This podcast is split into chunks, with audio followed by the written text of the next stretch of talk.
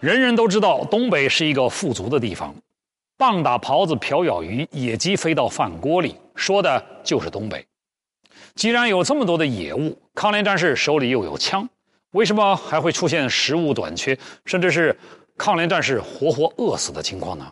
那是因为到处都有围剿的日军，枪声能够穿过森林，在荒山野岭传得很远，很可能会招来日军的追捕和围剿。当时的日军一方面以集团部落的方式封锁抗联战士同外界的联系，另一方面派出大量日军对抗联部队进行跟踪追击、拉网式的搜山。天上不是有飞机侦察，地上常有日伪军地毯式搜索、开枪，十分危险的行为。谁也不知道森林的哪个角落，有一批装备精良的日军正在悄悄靠近。一九三九年四月。第一军军长杨靖宇在同伪满军的一次战斗中小腿负伤，杨靖宇受伤失血，身体十分虚弱。警卫战士们都想弄点有营养的东西给他吃，让他身体早日恢复。一天，警卫员王传胜看到附近河里有大鱼，就开枪打了一大条，结果遭到杨靖宇严厉批评。为严肃军纪，杨靖宇拒绝吃这条鱼。一面是饥肠辘辘，一面看着美味，在林子里溜达，就是不能扣动扳机。这个滋味想一想也很难受，但抗联战士就是在诱惑和忍耐中勒紧裤腰带继续战斗。日军的残暴并不能完全阻止老百姓对抗联部队的支持和帮助，在如此严密的封锁下，老百姓还是想方设法为抗联部队送衣送粮。在集团部落，村民外出劳作、上山打柴。只允许携带一个人的口粮，有时候甚至连过往的行人也要检查。为了避开日军的检查，老百姓就把苞米杆子用铡刀铡碎，然后把苞米咸盐和在里头，做成饲料的样子。围子站岗的或路上的巡逻队，只检查人有没有携带额外的食物。对牲口吃的，他们一般不查。就这样，老百姓到了田地里，把草一筛，草喂了马。另外一部分咸盐和粮食，就给抗联偷偷地埋在约定的地点，等着抗联战士来取。甚至连小孩也来帮大人的忙。大人把向日葵杆掏空了，把药装进去，封好，然后在上面再系上一根绳子，给小孩就像玩具一样，拿着一蹦一跳就出去了。门岗看见是小孩，一般也不会管。出了集团部落，小孩就把里面的药倒出来。放在事先约好的地方，等抗联的人来取。抗联的困难，老百姓看在眼里，急在心里，想帮他们，可是又不知道怎么帮，因为抗联行踪不定，老百姓并不知道他们具体在什么位置。据说，有的老百姓为了给抗联送粮食，半夜背上粮食，偷偷出门到山里去找部队。我们这里有这样一段录音，来听一下。部队行军。在一个大树下看见一个冻僵的老人，而这老人的脚下边上还有半袋儿粮食，这就是给红军送送粮的老人吧？没找到红军，最后冻死了。还有一个叫李永福的老老大爷，老两口呢，为了给这个红军送点粮食，叫日本人抓去了。最后这老两口呢，就是坚决不说出抗联在哪，最后就绑在大树上，让狼狗活活给咬死了。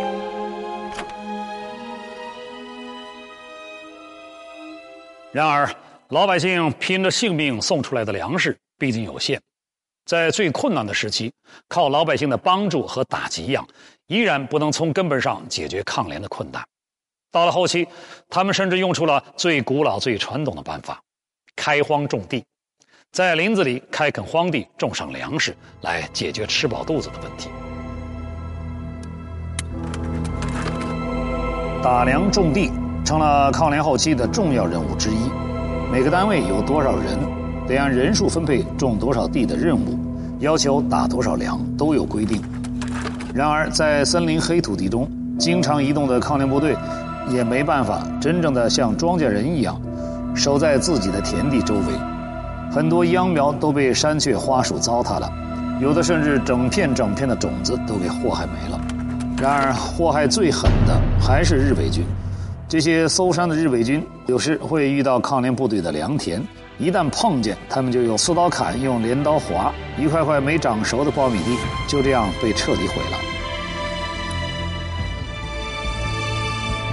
东北的冬天，零下三十多度是常事儿，有时候小鸟飞着飞着就掉下来了。在夜深人静的时候，能听见大树被冻得嘎巴嘎巴直响，冰面上、地面上裂开的口子，有时候马一脚踩进去，能把马腿直接别断。如此寒冷的天气，抗联战士衣物单薄，饿极了，有时甚至从单薄的棉袄中扯出一些棉絮来充饥，其保暖程度可想而知。与破衣烂衫、粮食紧缺的抗联战士相比，日军不仅装备齐全，而且拥有强大的后勤支持，在日本本土有专门的人员日以继夜地生产军服，源源不断地给伪满洲国的日本军人送去。关东军的防寒措施齐全，但是寒冷却是抗联难以克服的困难。而更麻烦的是，天再冷也不能随意的生火取暖，因为烟火和枪声一样，很容易被发现。敌人天上时不时有侦察飞机，地面上还有观察哨，所以一旦部队的行踪暴露，就有可能陷入敌人的重围。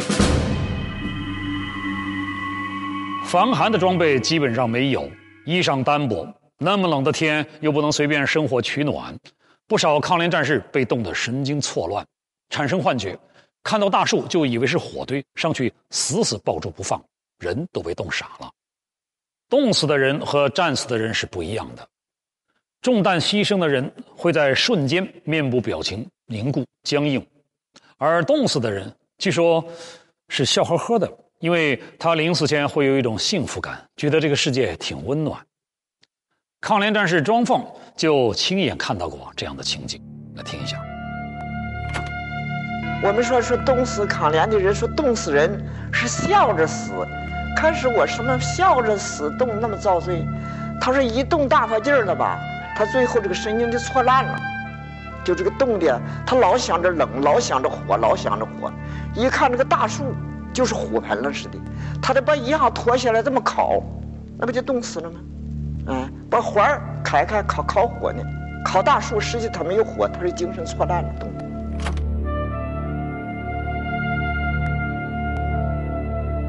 这是真正的饥寒交迫。就在这样的困境下，抗联战士依然不屈不挠，没有被日军的淫威吓倒。他们说，只要还活着，只要还有一口气。就不能让小鬼子在黑土地上消停。正是靠了这种精神，抗联第一军在杨靖宇的率领下，多次突破敌人的重围，顽强战斗。一九三七年十一月下旬，杨靖宇率领教导一团前往本溪县与第一军第一师会合。刚到本溪县大石湖后不久，教导团的行踪便被日军喜多部队发觉，日军立马寻迹追踪上来。杨靖宇命令战士故意把脚印留深点，牵着追踪的日军跟着跑。这年冬天雪特别大，第一场雪就下了足足有一尺多厚。杨靖宇带着部队来到了一个山坡，山坡的前面是一大片平整的荒地，没有任何遮拦。杨靖宇一看，理想的伏击场地找到了。于是他命令教导团就在山坡上找好埋伏地点，让战士们藏在岩石、树干后面，就等着敌人追过来。不久，果然日军踩着他们的脚印儿来到了这片荒地。抗联战士居高临下对山下的日军打响了伏击战。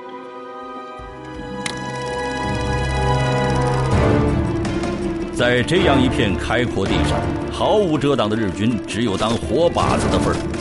山下杂树丛中，日军只要一露头，抗联士兵瞄准的就是一枪。枪声不断，打到雪地上，血块飞扬，打的鬼子身上直冒青烟。战斗从中午一直打到傍晚，喜多部队见久攻不下，准备撤退。杨靖宇抓住机会，命令团长许国友带两个连追击。雪太深，队伍冲下山时，一脚浅一脚深，有时人都一头扎雪窝子里去。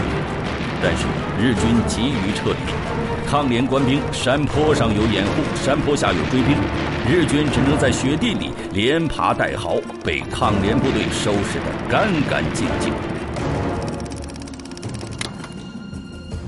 照惯例，抗联跟日军交手一般是打完就跑，马上转移。可这一次呢，杨靖宇判断，因为日军伤亡惨重，他们肯定会派人来收尸，而且会照常理判断。抗联部队早就撤走了，这一次杨靖宇偏偏就不撤，他要等着第二波日军到来，再打个伏击。第二天十点多，日军果然来了，伪军居多。一阵机枪、排子枪响过之后，又是一次伏击。抗联将士从山坡雪地上冲出，向日军发起进攻，把没有丝毫心理准备的日军打了个措手不及。这次战斗，教导团缴获步枪四十多支，小炮一门。抗联战士围而不绝，打而不垮。杨靖宇领导有方，日本关东军新司令大为恼火。讨伐的日军只要听说碰到了杨靖宇的队伍，就知道自己遇到麻烦了。穷凶极恶，费尽心思，野父为追击杨靖宇，采用了什么新战术？他就是日军第二独立守备队少将司令。富昌德，这次大讨伐他是总指挥。境遇艰难，绝不投降，就是拖也要拖垮日军。六百人的讨伐队，因为死伤、冻伤和疲惫掉队，现在只剩下五十人了。请继续收看《东北抗联系列之血战岁月》。杨靖宇能打善打，在日军中也是挺有名的。讨伐的日军只要听说碰到了杨靖宇的队伍，就知道自己遇到麻烦了。所以日军到处张贴布告，悬赏捉拿杨靖宇。我们在档案里找到这样一份文件，是一份悬赏告示。我们找到了他的复印件，来看一下。告示：查红军匪首杨靖宇，迭被我军痛击，现已负伤或致死亡。本军管区。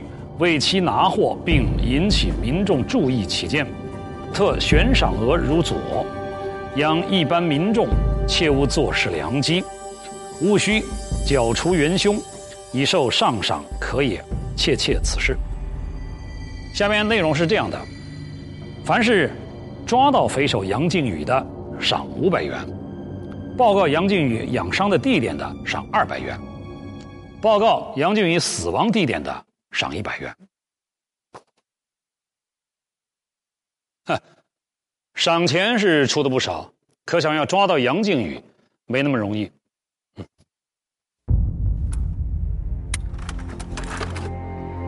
一九三九年夏天，日本关东军新任司令梅津美治郎对抗联围而不决、打而不垮的情形十分不满。他到任之后发布的第一号命令，就是把杨靖宇列为伪满洲国第一号心腹大患，提高悬赏额到两万元，收买杨靖宇的人头。与此同时，梅津美治郎痛下决心，调集伪满洲国所有能动用的机动兵力，对杨靖宇和抗联第一路军进行一次彻底的大讨伐。这是一个石碑的拓片。日军为了纪念这次大讨伐立的纪念碑，碑文我们看得很清楚，上面写的是“野副讨伐队司令部进驻纪念碑”，落款是昌德体。野附是一个日本姓，昌德呢是日本常用的名字，也就是说立碑的人名叫野附昌德。没错，他就是日军第二独立守备队少将司令野附昌德。这次大讨伐，他是总指挥。日本关东军处心积虑发动的野附大讨伐，首要目标就是杨靖宇。为此，日本关东军司令部还把特别熟悉抗联情况呢伪三江特务头目北部邦雄调到南满，担任这次大讨伐的参谋长。北部邦雄直接指挥四支专门对付杨靖宇的挺进队。为了保存实力，能够同日军长期周旋，杨靖宇决定转移第一路军大部分人马，自己率领警卫旅四百多人牵制日军主要兵力。从一九三九年十月起，杨靖宇频繁地出现在蒙江、金川、辉南、通化一带，有效地吸引了日军讨伐军的主力，使东北抗联第一路军大部人马安然转移。而这时候的杨靖宇却陷入日伪军的重重包围，四百多人的警卫旅在连续激战中伤亡不断增加。此后，杨靖宇又命令身边的警卫旅队员转移，只留下两名警卫员在身边。一九四零年二月十五日，杨靖宇又一次被日军侦察发现，为通化省警务厅长岸谷龙一郎立即命令手下的三支挺进队共六百余人倾巢出动，分三路合围杨靖宇。关于杨靖宇牺牲的过程，目前能够看到的材料。好些说法都有出入，其中很多细节由于年代久远也很难考证。目前我们主要是依据张正龙写的《血冷血热》这本书里的描述，以及部分当事人的回忆，比如日军岸谷龙一郎这样的人，来试图还原当时事件的经过。此时的杨靖宇已是断粮多日，但他的速度仍然很快，逐渐拉开了与日军的距离。为了防止杨靖宇逃脱，日军专门调来飞机在空中跟踪，向讨伐队指示杨靖宇的行走路线。当天下午三时，六百多名讨伐队员在一处无名高地又发现了杨靖宇。日军对杨靖宇进行了猛烈攻击，杨靖宇对追击者予以顽强的抗击，打死打伤不少日军与伪满警察，而杨靖宇也已经左臂中弹。但是，身材高大、跑起来两只手摆动过头顶，极像鸵鸟一样的他，还是飞快地甩掉了对手，趁着夜色冲进了密林。第二天早上，日军的讨伐队已经被杨靖宇拖得疲惫不堪，六百人的讨伐队因为死伤、冻伤和疲惫掉队，现在只剩下五十人了，而杨靖宇的身边也只剩下两个部下。虽然他们多次摆脱了日军的追剿，但是他们却摆脱不了零下四十度的严寒和饥饿。一九四零年二月十八号，杨靖宇派出去找粮食的两个警卫员与日伪军遭遇，不幸牺牲。这一来，杨靖宇就成了孤身一人了。日伪讨伐队根据杨靖宇警卫员遗留下的物品来判断，他们追杀了好几个月的目标就在附近，于是他们进一步缩小了包围圈。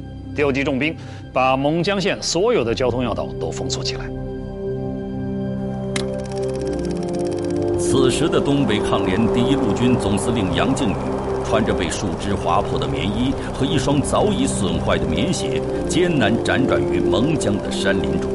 一九四零年二月二十二日晚上，天气晴朗，一轮圆月高挂天空。这天是中国农历的正月十五。是家家团圆的元宵节，已经连续四天粒米未进的东北抗联第一路军总司令杨靖宇，孤身一人来到了蒙江河边的三道崴子，在山中的这个小窝棚里，他度过了人生最后一个夜晚。而这个时候，日伪军已经连续五天没有杨靖宇的踪迹了。但是，到了一九四零年二月二十三号。有四个农民上山砍柴，碰见一个穿得破破烂烂的人，让他们在山下给他买一些粮食、棉鞋之类的东西，并且说愿意多给钱。这四个农民里边，其中有一个是汉奸，他把这个情况报告给了日伪军。从他的描述中，日伪军判断，山上的人就是杨靖宇第一批日军到达指定现场后，在三道崴子的密林中，他们发现了杨靖宇。此时，连续几天以草根棉絮充饥的杨靖宇，身体已经极度虚弱。由于伤口化脓，身体还发着高烧。发现日伪军讨伐队到来，杨靖宇利用树干、树丛掩护，且战且走。在四零九高地附近的蒙江江边树林中，杨靖宇被两路敌人包围迫近。讨伐队副队长伊藤对杨靖宇进行劝降，杨靖宇说：“你一个人过来，我有话说。”伊藤刚站起来，几粒子弹射入他的胸膛。多分钟，杨靖宇看看，知道突围无望，就把自己身上带的文件就点火焚毁了。这个时候，敌人一看他在烧文件，知道这个这个不会投降，四周的火力都向他一起射击。一九四零年二月二十三号下午四点三十分，东北抗日联军第一路军总司令杨靖宇在敌人的围攻下身中数枪，壮烈牺牲。枪声停息了，雪还在无声地下着。在东北抗日联军十四年的苦斗中，几乎每天都有人倒下。在近十万日本关东军的围剿下，东北抗日联军绝大多数的根据地已经丧失，部队也从原来的三万多锐减到两千人。然而，他们并不气馁，也不曾放弃战斗的热情。新的环境下，他们在寻找新的方式。